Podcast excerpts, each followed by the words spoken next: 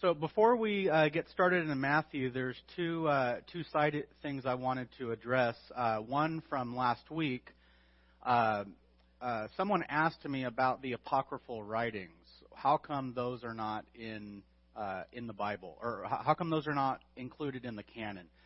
Um, does anyone not know what the apocryphal writings are? Okay, the apocryphal writings are about it's about 12 books or so that um, have been included in most Bibles for as long as they've been written. Um, the Roman Catholic Church claims they are authoritative. Uh, they they are the books that that justify things like praying for the dead, purgatory, uh, and some of the some of the weirder uh, uh heretical beliefs of the Roman Catholic system.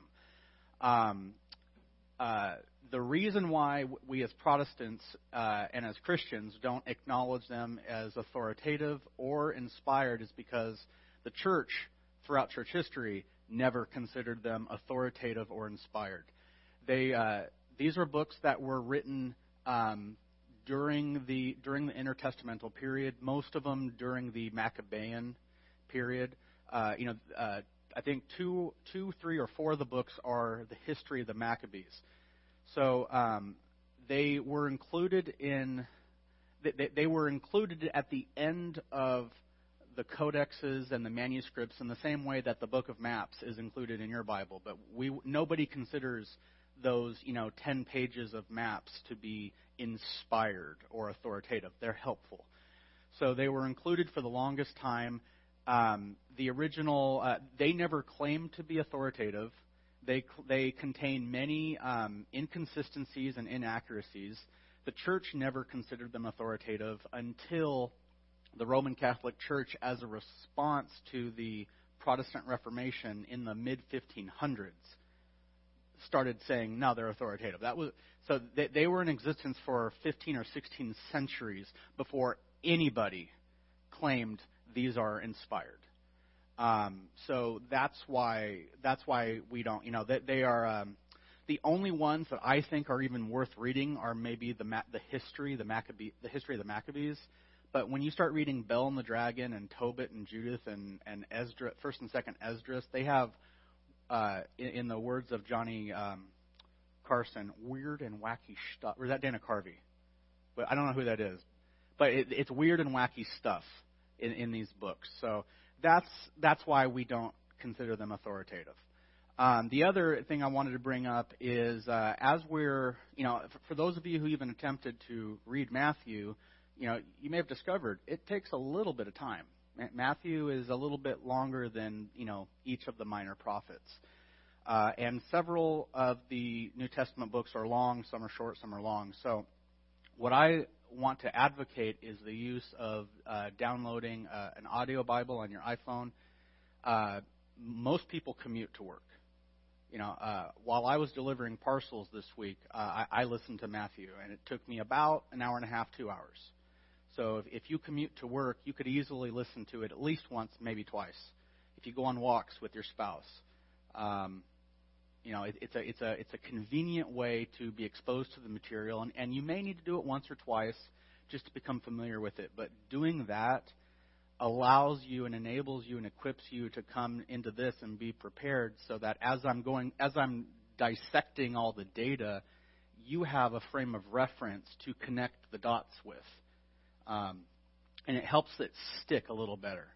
So uh, most um, I mean, most Bible apps nowadays have a audio or read to me feature. They're free. Uh, you can even stream someone reading it to you on um, YouTube. You know, but back when my folks were still alive, my, my dad ordered like a a 50 or 60 CD James Earl Jones reads the King James, which is like half inspired because it's James Earl Jones. But um, now it's it's free. It's free. It's convenient. It's easily accessible. So I, I strongly admonish you to take advantage of those resources. Okay, now on to Matthew. Okay.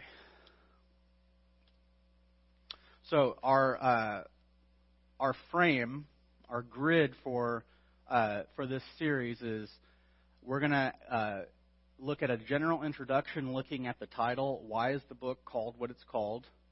uh, who is the author, who is the book written to.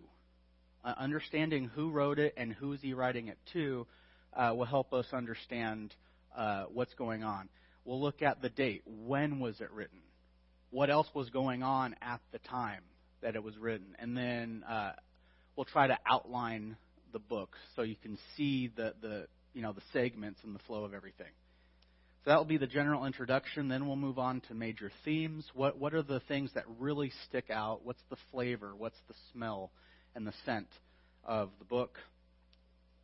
We'll uh, we'll try to summarize the book in one and, if necessary, two sentences, so that you you can know what it's about in a in a succinct, concise sentence.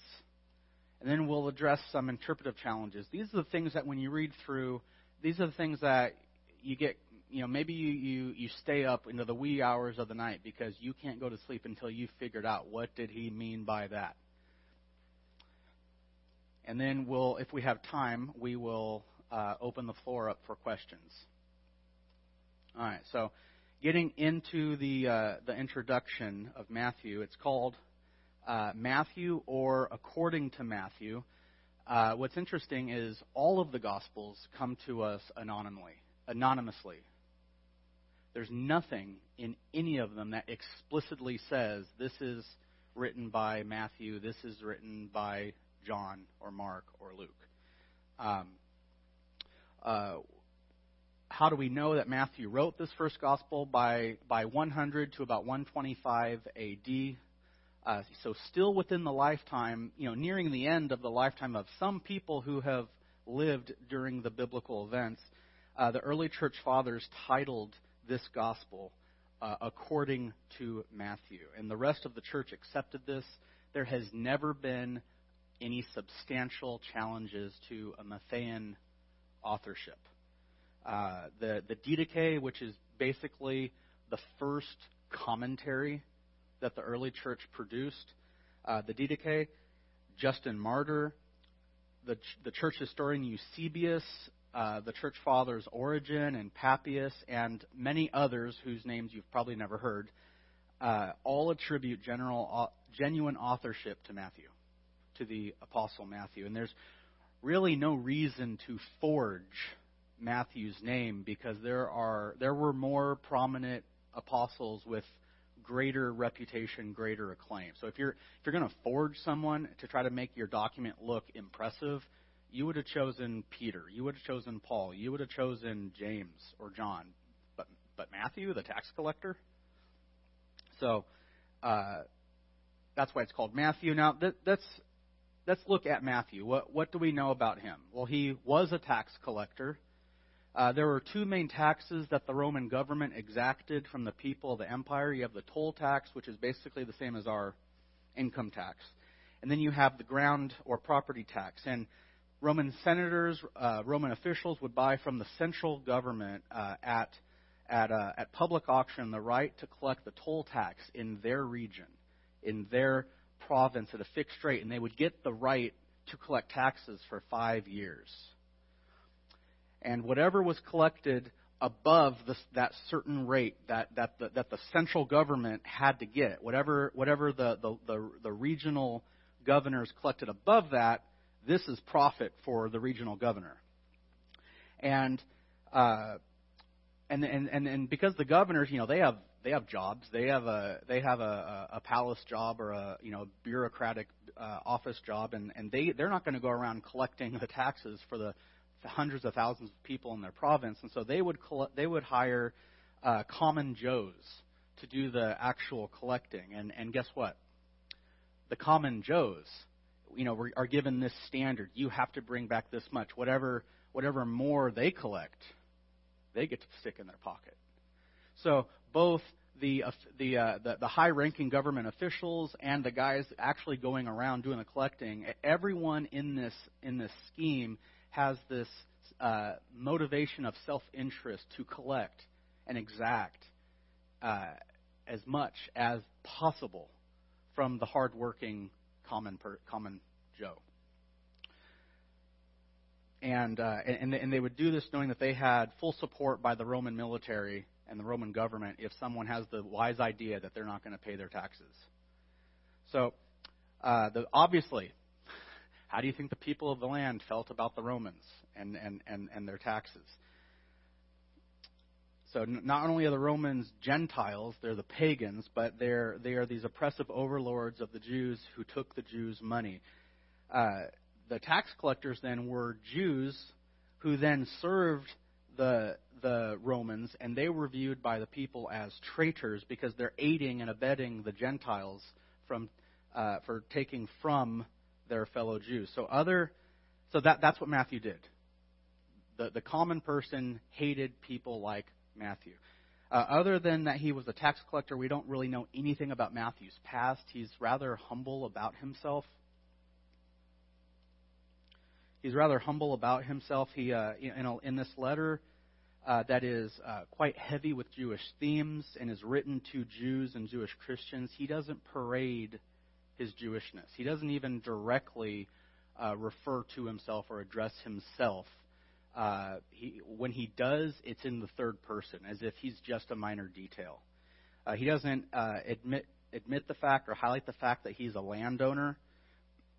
Uh, he doesn't boast about his Jewishness, and he doesn't hide his former occupation as a tax collector, nor does he insist on using his Jewish name, which is Levi. He calls himself Matthew. Mark and Luke will actually do, they'll go back and forth and they'll call him Matthew and they'll call him Levi. Matthew only calls himself as his uh, by his Greek name, so he doesn't think very highly of himself. Tradition says he he ministered in Palestine and preached for 15 years before going out uh, to evangelize in foreign lands. So that's who wrote the book. Who did he write the book to? Well, he wrote the book to Jews. Uh, and this is obvious because there's a strong Jewish vocabulary in the book. Uh, most of the it become a long-standing tradition, uh, well-ingrained tradition to avoid using God's name uh, in the Jewish community, and uh, Matthew does that abundantly.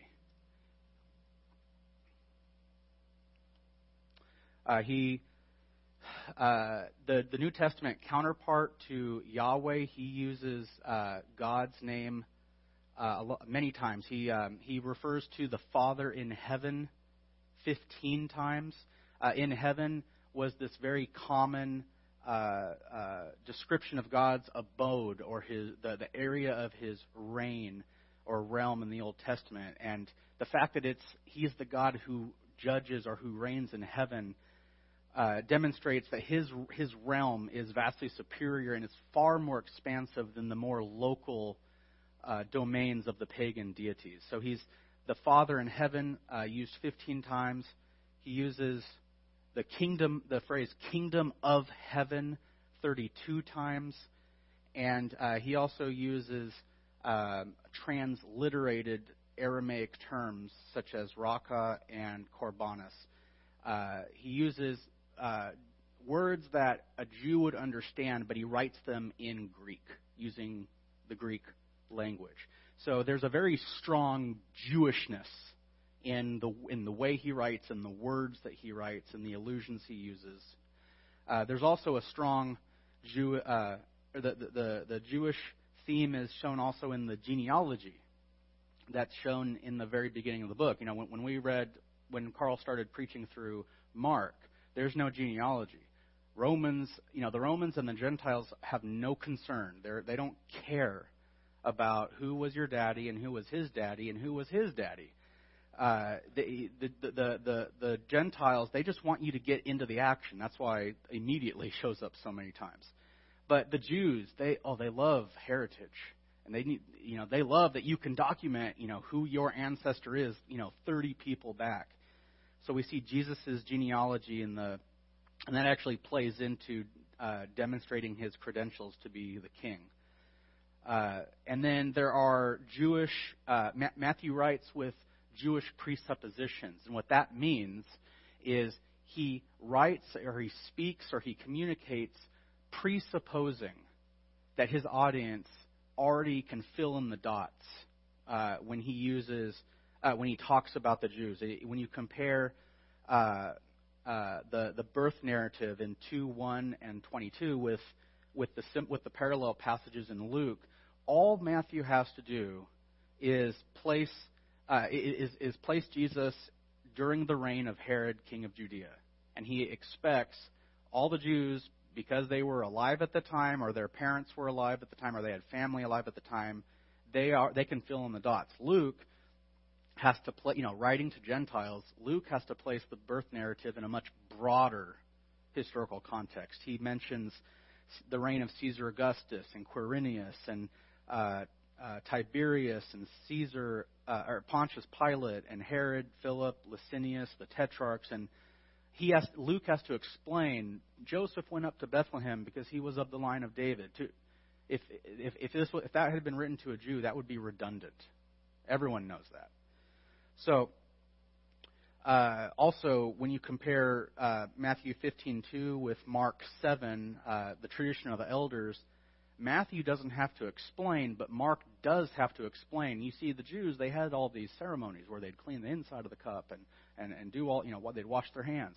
Matthew doesn't go into those details. Those are that's super, super, super redundant, superfluous. Superfluous, yeah.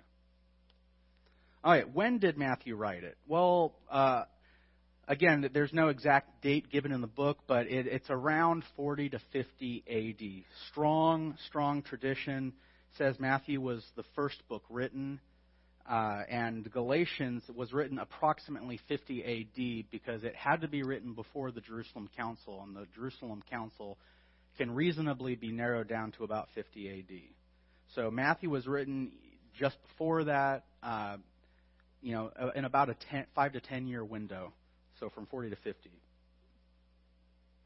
Uh, just as a side note, uh, the, the, entire New Testament was written in Greek, um, compared to the Old Testament being written in Hebrew and some and some Aramaic. But the reason why I want to bring this uh, out, comment on this right now is because there has been a, a long-standing tradition that Matthew first wrote uh, an edition or uh, of his gospel in Hebrew, and then that one was lost, and so he translated it, or somebody else translated it into Greek. And uh, I, I, I know someone within the Hebrew roots movement who actually despises and looks down upon the Greek, the corrupted Greek uh, transmission of the text. Uh, you know, the Hebrew was the more inspired, and um, we can say with confidence that the inspired, the inspired manuscript that survived and that was preserved was written in um, in Greek. This this uh, the copy that we have bears no evidence of being a translation. So it, the one we have, there may have been one written in Hebrew, uh, especially if he uh, if he was ministering in the area and they're still speaking Aramaic he might have written one, and it might have it was probably lost, but this one was written in Greek, and it was inspired because it was preserved. All right. Now, what I've done is I've provided a uh, uh, an outline. I think most of you guys should have one. Um, have you? Has anyone uh, heard of the word chiasm? Okay. So the Jews, uh, the Hebrew mind has this literary structure called a, a chiasm, uh, where you present an argument, you present um, something you know, in a sequence, and then you can, after you've made your point, you conclude the argument reversing the sequence. And, and everyone is actually aware of at least one chiasm, and I know that for a fact because if I say it, you you will be able to finish it. When the to, when the going gets tough, the tough get going. That that's a chiasm. Do you, do you see how the second phrase is the same content of the first phrase? It's just in reverse. So that that's a chiasm. Matthew, being a Jew, writing to Jewish people, structures his uh, book in chiastic form. And as you look at that at that document, um, you can see uh, all the bullet points at the top are mirrored at the bottom. And then as you go to the second section, all those points are mirrored in the second to last section. And then in the third section mirrors the third to last, and so on and so forth. Uh, and, and one of the one of the features of this chiastic structure was to have the heart or the nexus or the gut or the takeaway right in the middle, sandwiched in the middle. So you can take that home with you if you'd like. Uh, but that, that is the structure of Matthew's letter. All right. So getting on to the major themes. Matthew is certainly. Oh, they all showed up. Okay. You do not see the second, the bottom part of that yet. Matthew is certainly a God centered book. As I said earlier, the Jews strongly resisted, uh, by any means possible, using God's name. Uh, it, that, that was a, uh, a misapplication or misinterpretation of "Thou shalt not take the Lord's name in vain," and so they, they, they figured, well, I can't, you can't be guilty of taking in vain if you just never say it at all, which that's that was never God's point. You know, when, when, when, he, when he commissions Moses and tells him to go to the children of Israel, Moses says, who, who shall I say sent me? Tell them I am sent you. So God obviously did want Israel to know who he was, what, what his name was. Anyway, he uses uh, he uses God's name a lot. The first is uh, Isaiah, uh, the first one being in 123 when he quotes Isaiah 7:14 that Jesus would be called Emmanuel, God with us. And when he quotes that, God is the equivalent to the Old uh, Testament Yahweh. Uh, with, within, within the book, we also see a strong Trinitarian uh, uh theme. Uh, 43 times uh, God is called the Father. we see in 516, let your light shine before men in such a way that they may see your good works and glorify your Father who is in heaven. Uh, same chapter, verse 48. As your, uh, therefore, you are to be perfect as your heavenly Father is perfect. And there's, quite frankly, too many to list. Uh, we see the son used uh, 60 times as uh, some kind of son, but uh, 11 times as the Son. all things have been handed over to me by my Father, and no one knows the Son except the Father. Nor, nor does anyone know the Father except the Son we see in that in uh, 11:27, we see the Son being attributed deity. He is on par with the Father. Uh, in 21:37 to 45, when he re- when he alludes to uh, Isaiah 5's uh, vineyard image, uh, he gives this parable about the vine growers, how the, the landowner sends his servants and the the, the, the workers representing Israel, which the, they, they picked up on, they, they harass the servants, and the landowner eventually sends his son, thinking, they'll respect my son, and they reject him. So he, he's, he's calling himself the son there. Uh, he's also called uh, the son of David uh, again, in, in 22, 42 to 45, that's where uh, Jesus asks the, the, the um, religious leaders if the son of da- if David calls Messiah son, or if, if David calls Messiah Lord, how can he be his son? The implication is is Messiah had to be alive before David, which implication he's God. Uh, he's called the Son of Abraham, Son of Man, a number of times. Uh, he's called Jesus uh, many times, the Christ, and the King of the Jews or Israel. We also see the uh, the Spirit uh, portrayed as God. We see him uh, in a, a, Trinitarian form in 316 during Jesus' baptism. You have the Father speaking from heaven. You have the Son being baptized, and then you have the Holy Spirit coming down in the form of a dove. Uh, in 12:31 to 32, we see the Spirit of God being juxtaposed or contrasted with Beelzebub, the, the prince of demons, and, and the Spirit of God is the agent by which Jesus is casting out the demons. And then in 28:19, with the Great Commission, again, you see this Trinitarian formula uh, baptize, teach and baptize in the name of the Father and the Son and the Holy Spirit. So you see each person of the Trinity being attributed deity in Matthew. Uh, second theme is the kingdom.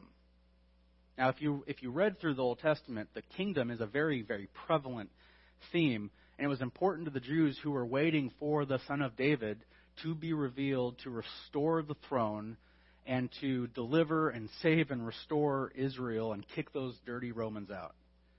As you read the last half of the Old Testament, as the kingdom is politically and um, uh, uh, geographically, the kingdom is declining, you're wondering when is the kingdom going to show up? Uh, so Matthew uses the phrase "kingdom of heaven" 32 times, and when the first time he uses it in 3:2, he just he just says it, he just runs with it, or he just lays it out and expects his audience to run with it. Repent, for the kingdom of God is at hand. Doesn't doesn't explain it, doesn't feel he has to. His audience probably already has a context in which to to interpret that. Uh, he also uses so he uses that phrase 32 times. He uses the phrase the kingdom of God four times, and uh, one interesting place is in 1923 24, uh, the parable of the rich man um, not being able to enter the kingdom. He says, It is hard for a rich man to enter the kingdom of heaven, and then he, repeat, he parallels his thought and says that again, it's harder for a rich man to enter the kingdom of God. So they're, they're used synonymously. Uh, 15 times he just refers to the kingdom. And then he refers to himself as the king eight times. Uh, or rather, he is referred to um, as the king eight times, beginning in 2 2 when the Magi show up. You know, again, speaking to Herod, who has been appointed king by Rome, the Magi show up. Hey, where's he who? Uh, hey, Herod, you you know you who were uh, given this job. Where's he who was born king of the Jews? And then um, 21.5, quoting Zechariah 9.9, triumphal entry, Behold, your king is coming to you, gentle and mounted on a donkey. And then as the book concludes, four times in chapter 27, we have Pilate calling him king. We have the soldiers, as they're mocking him, calling him king we have the sign that was hung over him on the cross, which says, Jesus, King of, well, I better, Jesus, King of the Jews. Actually, no, Hebrew was from right to left. Or no, it would have been Greek. Whatever. And then the 42, you have the chief priests together with the scribes and the uh, and the people and the elders of the people. So you have you have Israel represented in totality uh, 27, 41, and 42 says that uh, the people were saying, He saved others, but He can't save Himself. He's the King. Let Him come down from the cross and we'll believe Him. So you have four times in mockery, in disbelief, He is nevertheless called the King. All right, so the, another theme is the Old Testament. He writes n- uh, numerous times uh, that it, that the, the scriptures or the Old Testament or the, the covenant had to be fulfilled. What was written had to be fulfilled. Uh, in 122, we see now all this took place to fulfill what was spoken by the Lord through the prophet. Twelve times, uh, nine times he he writes, uh, "It is written." uh, how did the how did um, Herod's assistants know where Jesus would be born? Well, two five. They said to Herod, "In Bethlehem of Judea, for this is what has been written by the prophet." He uses the scriptures four times. Jesus said to the to the scribes, "Did you, have you not read in the scriptures that the stone which the builders rejected has become the chief cornerstone?" And the law sometimes the law and the prophets. Uh, he uses seven times. Um, and it, at near the end of the uh, Sermon on the Mount, he says, "Don't think that I came to abolish the law and the prophets. I did not come to abolish, but to fulfill." Uh, and not one jot or tittle, not the smallest stroke or letter will pass from the law until all is accomplished. So Matthew has a very high standard, a very high view of Scripture. weren't, weren't we talking the other, uh, yesterday about uh, how the New Testament writers v- viewed prophecy and the authority of the Word of God, right? So even in the New Testament, very high, very exalted view of Scripture. All right, the the teachings of Jesus. Um, another another way to outline the book um, is to outline it according to the the major discourses, because really, except for uh, chapters 8 and 9, where he's doing miracles. He does. I, he, it's the greatest concentration of miracles in the book, and basically the passion narrative at at the end of the book. Uh, virtually every other part of Matthew is, um, well, and and the birth narrative rather, but uh, most of the book is, are these large discourses where Jesus is in, is interacting with people. Uh, five to seven is the uh, Sermon on the Mount. 10, uh, 10 to, to 12, he's speaking to his disciples and the scribes. Uh, 13 to, to 17 are the parables of the kingdom.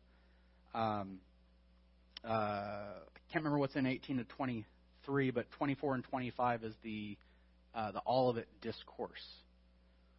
So uh, we see Jesus teaching. We see him teaching a lot. We see the people and even Jesus' enemies attributing him to being a teacher. And he's one who teaches with authority. Remember, as the, as the Sermon on the Mount concludes, the people were amazed because he was teaching with authority and not as the scribes and the Pharisees. And so, if you're going to have teaching, you need to have those who receive the teaching. These are the disciples. 73 times Matthew uses the word disciple, and three times he uses the word as a verb.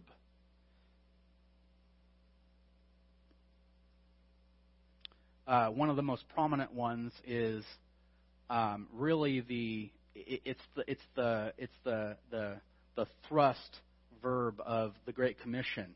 The the main verb is not go. That that's what we think it is often in in evangelicalism, but the main verb is to make disciples. Make disciples of all the nations, baptizing them and teaching them to observe all that I have commanded you. We see the Jewish leaders, the, the, the Sanhedrin, the, the Sadducees which, and the Pharisees, which we looked at last week, being a major theme, uh, in addition to the people. You know, in most of the other Gospels, the, the Jewish leaders they're kind of sporadically mentioned. Matthew has entire discourses with them, predominantly uh, chapters 11 and 12. And uh, there's the big woe, you know, woe, scribes and Pharisees, woe in, uh, I think, chapter 23. Uh, we also see the people. Uh, in chapter 11, 7 through 19, we see the people wavering. Uh, and again, in 27, 25, the people of the land alongside the scribes, alongside the, the chief priests and the Pharisees. The people rejected uh, Christ. And 27:25 says, "And the people said, His blood shall be upon us and our children." Remember when Pilate says, "Hey, you can have Barabbas, but you know who, who am I going to release to you?" And the people want, uh, I'm sorry, Pilate says, "You can, ha- I'll release Jesus to you," and the people say, "No, give us Barabbas." As for this man, his blood be on us and our children. The reason why I say that is um, there have been some who say, you know, it wasn't the people that rejected Jesus, it was just the aristocrats, it was just the priests, it was just the Pharisees. Matthew demonstrates uh, the totality of the nation as a whole rejected their Messiah. We see the end times or the last times uh, in 3 7. John the Baptist uh, asks the, the scribes, Who warned you to flee from the wrath to come? Uh, five times Jesus calls refers to the judgment to come.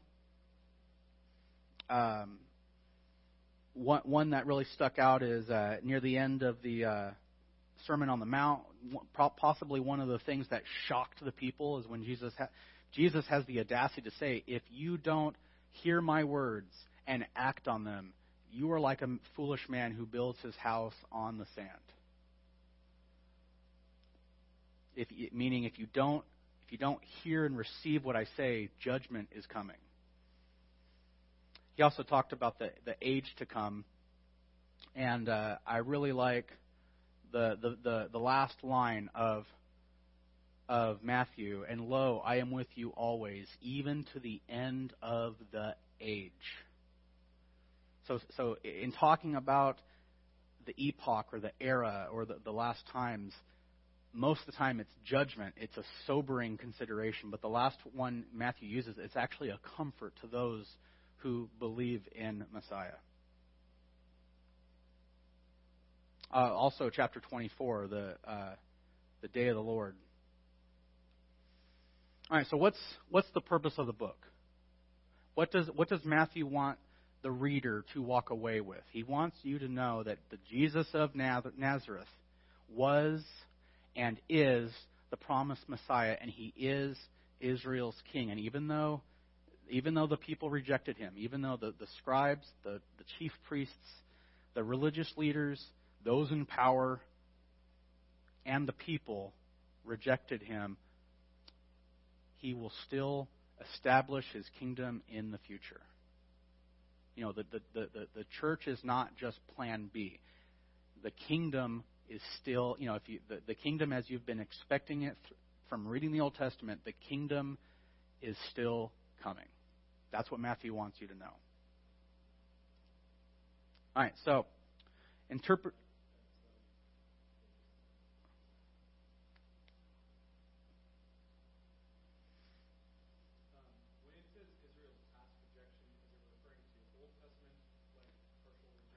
No, it, for, what? No, it. You have to remember by by by the time that they are reading Matthew, um, it's about 15 to 15 years ish after Jesus has died. So, so at the moment, at the time that they're reading this, and especially you know in the years following that point, uh, the, the the rejection of, of Jesus was a past event.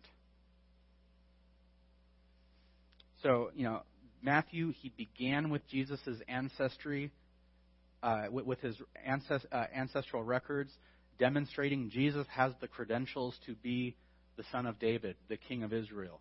He's, he is the heir of the kingly line. He dem- uh, Matthew demonstrates that Jesus has fulfilled many Old Testament prophecies concerning Messiah.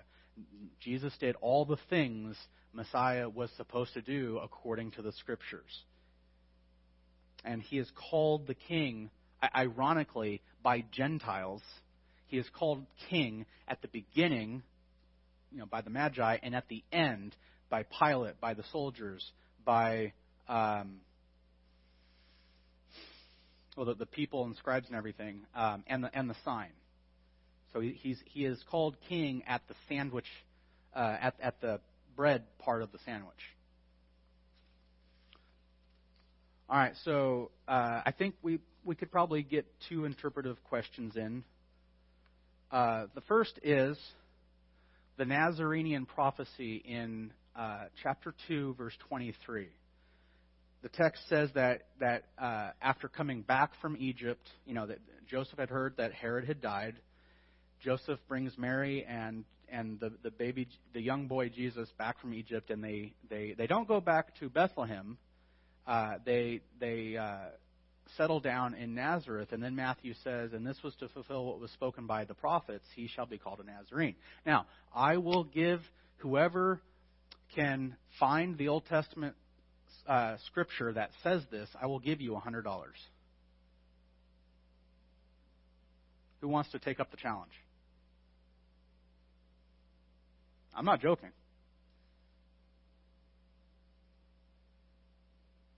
No, no one wants a hundred bucks. Okay, I'll, if you can guess where it is in the Old Testament, I'll give you. Uh, I'll, t- I'll treat you out to lunch. No one wants to take me up. Are you are, are you just are you suspicious of me now? Okay. Okay.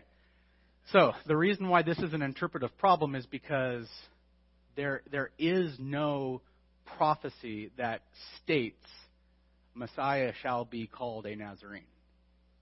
And so, do, do you see how this could be? Uh, th- this is an interpretive problem because Matthew says this is to fulfill what was spoken by the prophets, and you know, a student of the of the Old Testament, they're like, wait, um, where chapter and verse, please? I don't I don't recognize this prophecy. And so there's three main interpretations. You know, we, we have to reconcile this because the the scripture cannot be broken, right? We, we have a high view of scripture. Uh, so how can this make sense and God not be found a liar? The the three main interpretation uh, interpretations is that this means that Jesus was a Nazarite according to the prophecies. Uh, because Nazarite kind of sounds like Nazarene. And so uh, another one is that uh, because the, the Hebrew word for branch, which is an Old Testament uh, title for Messiah, uh, is Netzer, that kind of, you know, it could be Netzerite. Um, or the third option is it's not it's referring to the fact that the prophets, um, not one particular prophet, but the prophets as a whole, one of their themes, one of their developments was that they was was that that was that Messiah would come from a humble, obscure, um, unrespected, despised background. Now, if it, uh, you could probably put two and two together and and figure out that because I talked a little bit more about the third one, that's probably that, that that's one I choose. Uh, the reason why it can't be the first one is the Scripture does not say. Scripture gives no indication that Jesus lived as a Nazarite. He, he never took the Nazarite vow. Uh, he never uh, kept his beard. It, doesn't state he kept his beard from being cut, or from and then cutting his hair and giving it to the priest as an offering, which is what the Nazarites were supposed to do. Also, Nazarites were not supposed to uh, eat and drink certain things like wine or grapes or figs. And uh, one of the accusations against Jesus was that he came eating and drinking and was a glutton. So even even his enemies uh, admit Jesus drank, so he he can't be a Nazarite. Um, as far as this referring to Jesus being the branch, D.A. Carson, who's a New Testament scholar, says this could be a discrete allusion to the branch imagery. Um, I think he's going out on a limb there because it's very discreet. It's very discreet. Um, I think the fact that uh, that the prophet. And what's interesting is up until this point, when you when you see 122, you uh, 25, 215, 217, Matthew writes, and this was this was to fulfill what was written by the prophet. This this is what the prophet says. This is what the prophet wrote. And then you get to this one, and it says this is what this was to fulfill what was written f- through the prophets. So four times before this, you have the prophet singular. So one, you know, one prophet in mind, most likely one passage in mind. But then you get to spoken through the prophets, plural.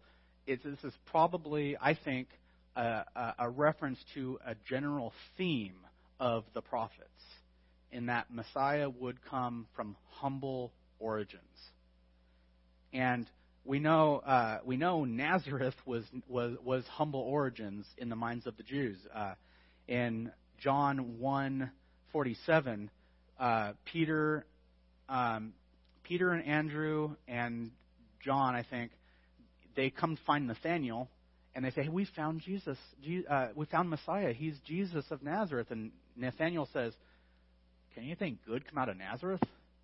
You know, um, you know, in my hometown, we we, we had. Uh, can anything come out of Vallejo? Uh, I, I'm not quite sure what the what the place is around here, but that you would think it's like, you know, you don't really want to go there. That's how people felt about Nazareth. Uh, it was it was a nothing place. So does that does that make sense? It's not referring to a particular one particular prophecy. It's referring to uh, the prophet said he's not going to be respectable. He's not. You know, there there was no comeliness about him that that we would bow down and worship him. That's it was a theme of the of the prophets. And I got like a just a minute or two. Let me just say uh, that the Olivet discourse. Uh, there, the Olivet discourse is uh, where Jesus is talking about the last times, uh, and there are two. Uh, there, there's there's this uh, cataclysmic, climactic description of judgment that he goes into detail, and I, I don't have time to get into that. But um, there are two chief ways to interpret this text. One is the preterist view, which views Matthew 24 and 25 and what would also be spoken of in Revelation. The preterist view says all that was fulfilled in 70 AD. What, what happened in 70 AD? Yeah, and Jerusalem and most of the Jews. Um, it was there. Josephus says there was over a million Jews as casualties. Uh, the preterist view says Matthew that the cataclysmic description of Matthew 24 and 25, um, and that would uh, again that would Revelation would be lumped in with that. All that was fulfilled in 70 AD. Uh, the futuristic view uh, views that the fulfillment of Matthew 24 and 25 and Revelation is yet to be fulfilled. And um, what I where I land is the futuristic view because Matthew 24 begins with with the disciples asking. Uh, Jesus comments. He actually initiates the conversation. He says, "You see this temple? See how great it is? I tell you, uh, not one stone will be left unturned." Now the disciples to them, Jerusalem is impregnable. The temple is indestructible. And so for the temple to be, never mind that Jerusalem had already been destroyed like four times uh, in the history of the Jews. That's that, that's a moot point. But at this point, you can't touch you can't touch Jerusalem or the temple. So if the temple gets destroyed, that's that's the end of the world, baby. That's the world, you know. So they automatically ask, uh, uh, when is that going to happen? And then they also they ask a second question, and when will when will be the sign of your coming?